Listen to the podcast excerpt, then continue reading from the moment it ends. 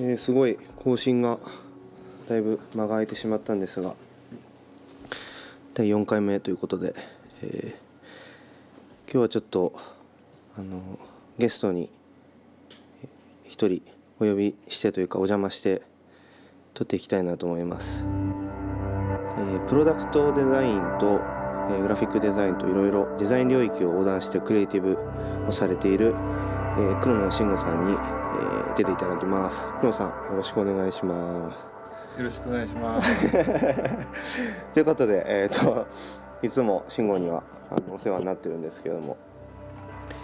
あの前回の、えー、とバーグの話でえーちょっとデザインについてあのいろいろこう深掘って話を聞けたらなと思って、えー今日はちょっと出てもらおうかなという感じで、えー、慎吾くんの黒野くんの、えーデザイン事務所兼お住まいにお邪魔してます。めちゃめちゃいい雰囲気の事務所でございます。もうねこれ言ってるけどすでに数杯お酒を飲んだ後って。まあ崇拝と言え数るか。杯と言えるかと いう感じで。ですねちょっと先にじゃあ、えー、と自己紹介というか普段どういうことされてるのかをなんとなくお話聞いてもいいですか？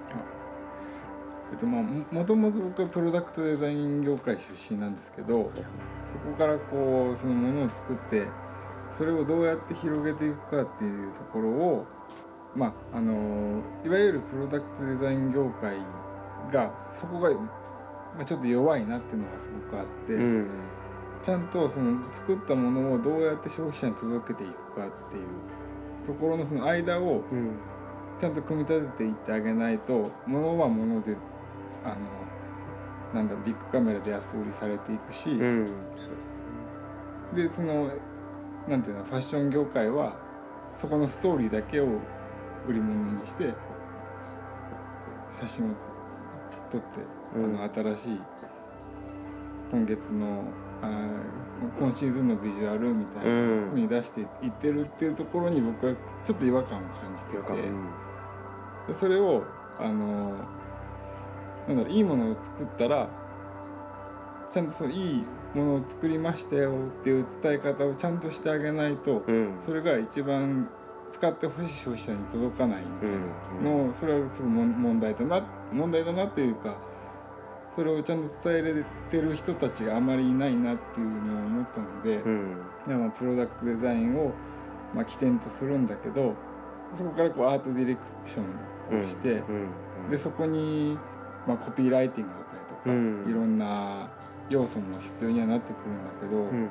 そのブランドがどうやって、あのーどういう言葉遣いをするかとか、はいはい。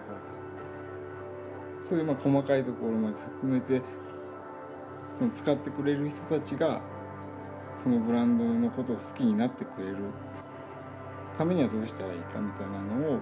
結構考えて仕事をやってる感じですね。うん。ブランド自体の根幹そのものにこう関わるというかそれを作り上げるよううなん。仕事、つまりそのなんか一個のプロダクトとか一個のグラフィックをやるとかっていうよりも生産者の人と一緒になって新しいものを一個生み出していくみたいな、そういう感じですかね。そうですね。はだからそのねやっぱブランドをやってるやりたいっていう人たちといはい。もう本当に二人三脚でうん。ブランドを立ち上げるとこから運営をどうやってややっていくかみたいな。うん。のをずーっと付き合っていく。はいはい。のをあのやるようになってからはい。ちょっとまあそのデザインのあの今後のあり方みたいなのがちょっと見えてきたなっていうのはあなるほどなるほど。思ってて、そのもともとはどういった経緯でデザイナーになったんですか？もともとは本当はこうなんか画家になりたいとか書道家になりたいっていうのをすごい小学生の時は書道家になりたかったんだけど、でもそれをこうねあのーまあ、中学高校と進んでいく中で、うんあ書道家ってそんなにちゃんと飯食えるかわかんないみたいな。うん。ので書道家はちょっと無理かもなみたいな。うん。のもあったんだけどで一番初めはその本当に CD のジャケット作るみたいなグラフィックデザイナーになりたくて、はいはい。でね。まあだからそういった意味でもこのシンジとのこのつながりは何かあるのかなみたいなあ思うんだけど。そのでもそれをこうどんどん深掘っていく中でもともとまあそのグラフィックをやりたかったんだけどインテリア学会に入って。うん。でもグラフィックグラフィックデザイナーって結構そのパソコンがあればできちゃうものなのかもしれないっていうのをまあすごい分かりながらにグラフィックデザインは Mac があればできるみたいな、そまあ、そういう時代ではあったと思う、どはいはいはいでもなんかそれはちょっと違うなと思ってもうちょっとこう手に職がつけれることをやりたいなっていうので、うん。インテリアデザインを勉強しに行って。うん。でそこからこう、まあ、インテリアをやってたらこう家具が気になってはいはい。当時まだそのなんかおおしゃれな家電みたいなのがないかったから、その家電業界を家電業界の中でおしゃれ家電みたいなのが出始めた時だったから、うん。その業界に行ってみたいっていうのでプロダクトデザインをもうちょっと深掘って学びたいっていうのでパリに留学をして。で帰ってきてまああの日本でプロダクトデザインの会社で働いてたんだけどどどちらに？えっとね直人深澤直人さん。はいデザイン事務所で働いていて。風間さんというと無印とか。そうね無印無印の、まあ、家電系をやらせてもらってて。そこからこうなんだろう物だけ作ってもうん。伝え方どうなるみたいな。うん。やっぱ自分が作ったそのなんかまああの家電があった時に。うん。カタログは別の人が撮影をして別の人がデザインをして。はい。だからこの角度じゃなくてもうちょっと上から撮ってほしかったとか。はいはっていうのが結構あって。いなるほどなるほど。なるほどやっぱ作った人が一番そのものの美しい角度っていうのは分かってる。と思うのよ。うん。でも今のその日本の業界ってうんはい。まあ、プロダクトデザイン事務所が作ったやつと、まあ、いわゆるそのなんか広告代理店的なうん。仕事をしてる人たちのそのちょっとまあ若干乖離があるっていうかああの、まあ、ももちはもちはなんだけど、うん。でもそこの意思疎通がまあ圧倒的にないから、はいはい。その作り手の意思みたいなのがそのカタログを作っている人たちまで伝わっていない。なるほど。うんでそうするとやっぱそこがどんどん薄れていった。伝言ゲームみたいな。そうそうそうそう。で消費者に届く頃にはまあうん。薄まったなんかなんとなくおしゃれだよねみたいなのがはい。届いてるのがなんか、まあもったいないなって思った。ら、ほとんど上積みみたいな。そうそうそうそうそう、でそれがまあきっかけだったのかなやっぱりその全体を見れるような形でやるっていう。あでまあ全体をやっていかないとまた、あうん。まあ、今後のそのデザイナーとしての生き方もないなと思ったし。あであとなんだろう今そのまあデデザインもやって写真も撮ります。あうん。まあ映像もね。映像もやりますってやってる中で、まあ、すごいこうアンチアンチというか、うんまあ、あのパンチ。いわゆるそのカメラマンさんからしたらその写真も撮ってんじゃないよみたいな。ああああともっとそのジャンル絞った方がいいよっていう意見を、うん。まあ、先輩たちからはもらうことは結構あるんだけど、あはい。でも昔のデザイナーさんバウハウスの時代のデザイナーさんたちってあとイームズとかもそうだけどプロダクト作って動画ムービー作ってたし。そうだよね。そうだからもう分野関係なくそのデザインっていう一個のこのなんていうんだろうな、まあ、コンセプトのもとでうん。媒体は別にそんな関係なくみんなやりたいようなことをやってたし、そうだからそれが一番ピュアだと、本来うん、思っている。うん。から、まあ、あのあまりそういう分野は関係なくてやれ自分がやれることは、まあ、全部やりたいなみたいな。なるほど。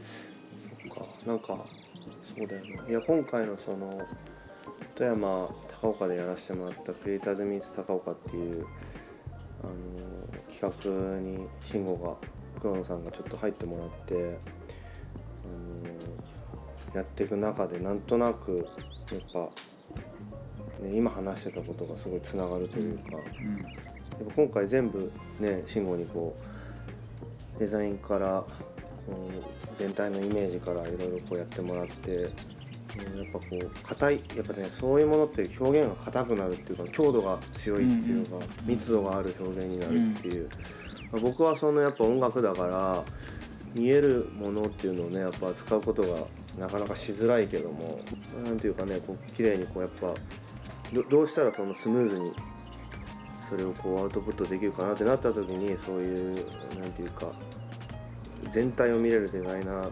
みたいな人がやっぱこう入って全体をこう見ながら整えてってくれるみたいなのがねやっぱ作り手としてはすごい本当に必要なもんなんだろうな、うんこれからの時代とかもね。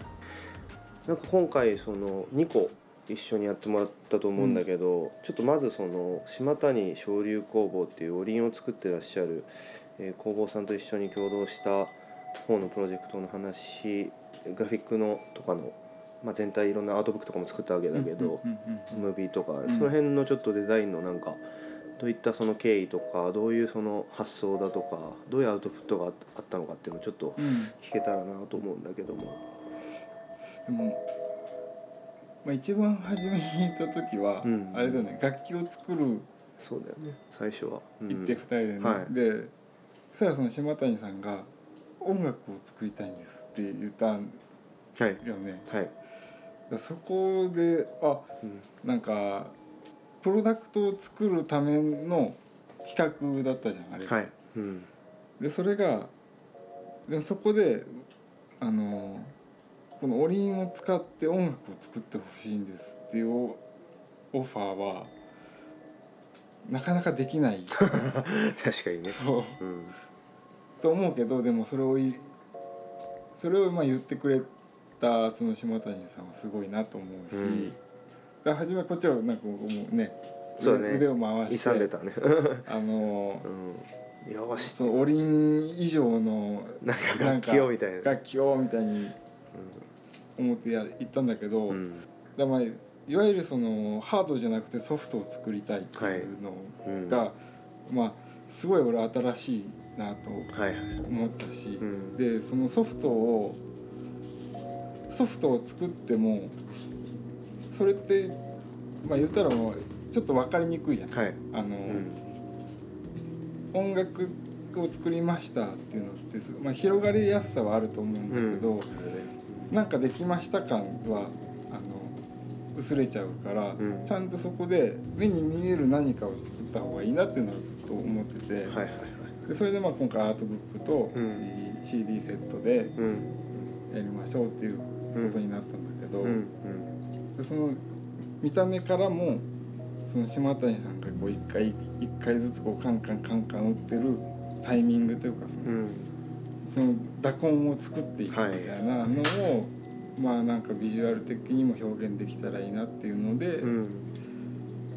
まあ、円形をモチーフにしやったんだけど、うん。ドットがこう全体にうん。あしらわれてるそうね。表現ですよね。でも点点であると。はい。もうその瞬間瞬間を刻んでいるうんうん点を、まあ、デザインにねうんはい。落とし込もう。であと一番大事にしてたのはいわゆるそういうなんとなくそのクラフト系っていうので思い浮かぶようなものじゃないうん。もう本当にあのソリッドな。ソリッドな、うん。あの尖ってるものを、うん。その伝統工芸そう伝統工芸のエッセンスの中でやっていくっていうのは、うん。それが一個やっぱテーマだったかもしれない。うん。うんなんとなくものづくり感みたいなのをすごいみんな出すけど、うんうん。じゃなくてもう普通にもうこれはアートであるみたいうんうん。な、結構だから僕らのは異質だったもんねちょっと。異質だったよね。うん、すごいいい意味で異質だったっていうか、そうだよね。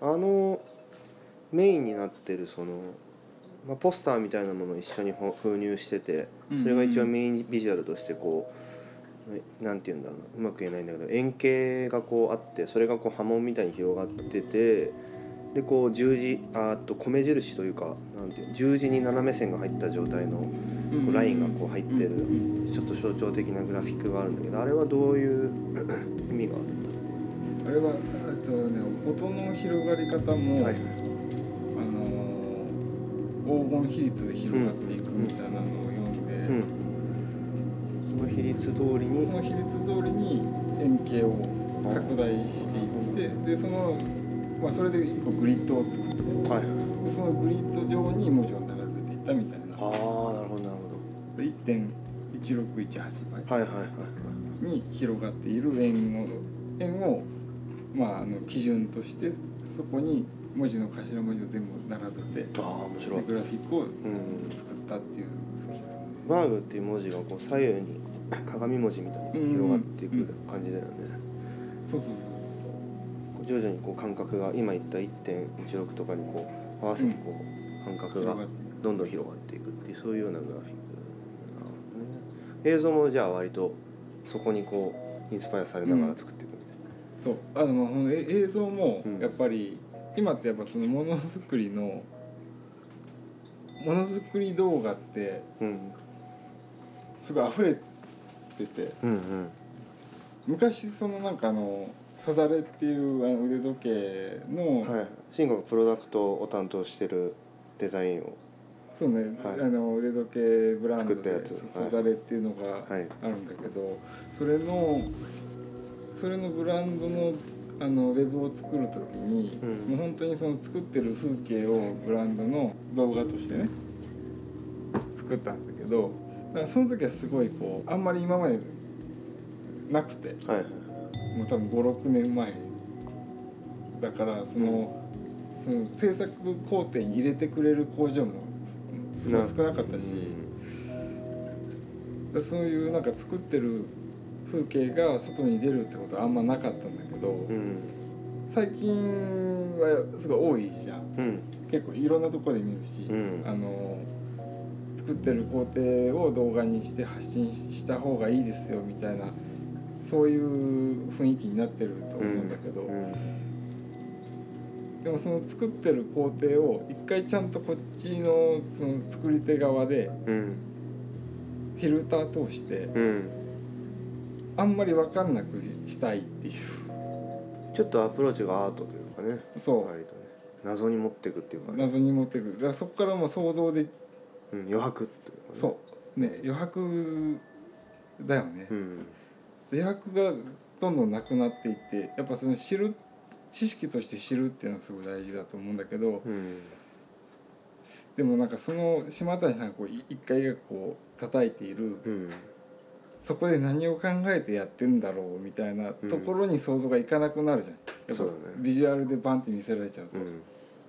でそれをあの頑張って作ってますよっていう動画じゃなくてうん。その奥の結構精神的なところに入っていけるようななるほど。あのアウトプットにできたらいいなっていうのうん。は結構すごい思った。うん。なんかその最終的に映像が反転して白い映像になってるわけだけど、あれが今言ったようなことをすごいある意味映像でちゃんと示唆して表現されてるというか非常に感じる。美しい映像になってるな。ね。僕もああ美しい映像になったなこれは、よかったね。うん、またその音ともね、その予期せぬものすごいリンクをしてて、うん。お互いにそのえー聞いたり見たりしながら影響はし合ってるんだろうけどでもあんまりそこに寄せようとしないじゃない慎吾も俺も、うん。わざと。うん、でもそれがこうきちっとなんていうかねあの映像なんかは特にやっぱこうすごいハマって見えるっていうのはすごい多分今慎吾が言ってたようなことを、多分自分も今慎吾が言ってたほど言語化はできてないけども、うん。多分やっぱ感じてるから、それがなんか美しい形でこうやってあとフッとできたっていうのはうん。すごいありがたいことだよね。ね。そうなんですよね。うん。まあそうだよな。すごいあの僕もすごい知らない部分の話が聞いて面白いなと思いつつあともう一個ちょっと共同した高岡民芸さんっていうところの菅笠。うん。もう本当に昔の傘だよね。傘、うん、傘地蔵の笠地蔵の傘うんうん。そうやね。あそこ、その杉笠を作ってらっしゃる。もう作ってる人もすごい少ない。うん。今し新進気鋭で若手でやられてる一世三宅のショーとかでもね使われてるような、あのすごい活動されてる高岡民芸さんともちょっと一見共同されさせてもらったんだけどそっちは、えー、とスピーカーを菅笠を使ったスピーカーを作ろうっていう話でうん。最初持ち上がって、であの中山さんっていう、まあ、作ってらっしゃる、えー職人さんがそれに結構興味を持ってくれてじゃあぜひやりましょうということで一緒にやらせてもらったんだけどあのーちょっとアウトプットというかなんとなくワークフローの話が聞けたらなと思うんで結構最初と最後で変遷があったよね。変遷があったよね。うん、そうだよね。なんか最初は？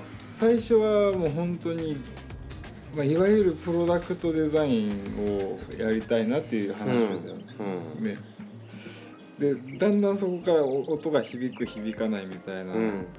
ところになっていってで最終的に着地は一個のインスタレーションとして消化しようみたいになったんだけど、ん。でもなんかあの、まあ、それこそそのなんかあのプロダクトを作るための企画の中でうん。インスタレーションを作ったっていうのはうん切り口はすごい新しいなと思ってて。あそのデザイナーとしてみたいな、うん。あデザイナーはやっぱ形を作らなきゃいけないとはあ。思うじゃん確かに確かに。でそのあのものじゃなくて体験を作りましょうみたいにできたのはなんだろうすごい良かったなって思う、ううん。ん、でそれが多分あの本当プロダクトデザインが一本でやってたらはいはいプロダクト作るのが難問になっちゃうから。そうだよね。そうだね。そのものを作らなきゃいけないみたいなのじゃないっていううん。そのそういう選択肢もあるんだよっていううん確か意に思意思表示的にはすごい良かったなって思う。なるほど。うん。思うよね。だからその、まあ、今回のそのさっきのバーグもそうだし、はい。あの末笠もセッチっていう名前で。セッチという名前でややセッチっていうのはすげを英名にするとセッチセッチ。SEDGE でセッチそうだね。で S とったらエエエッジみたいな。ああそうだよね。エッジが効いてるね。一応聞いてる。だからだけどその盛り上がらんな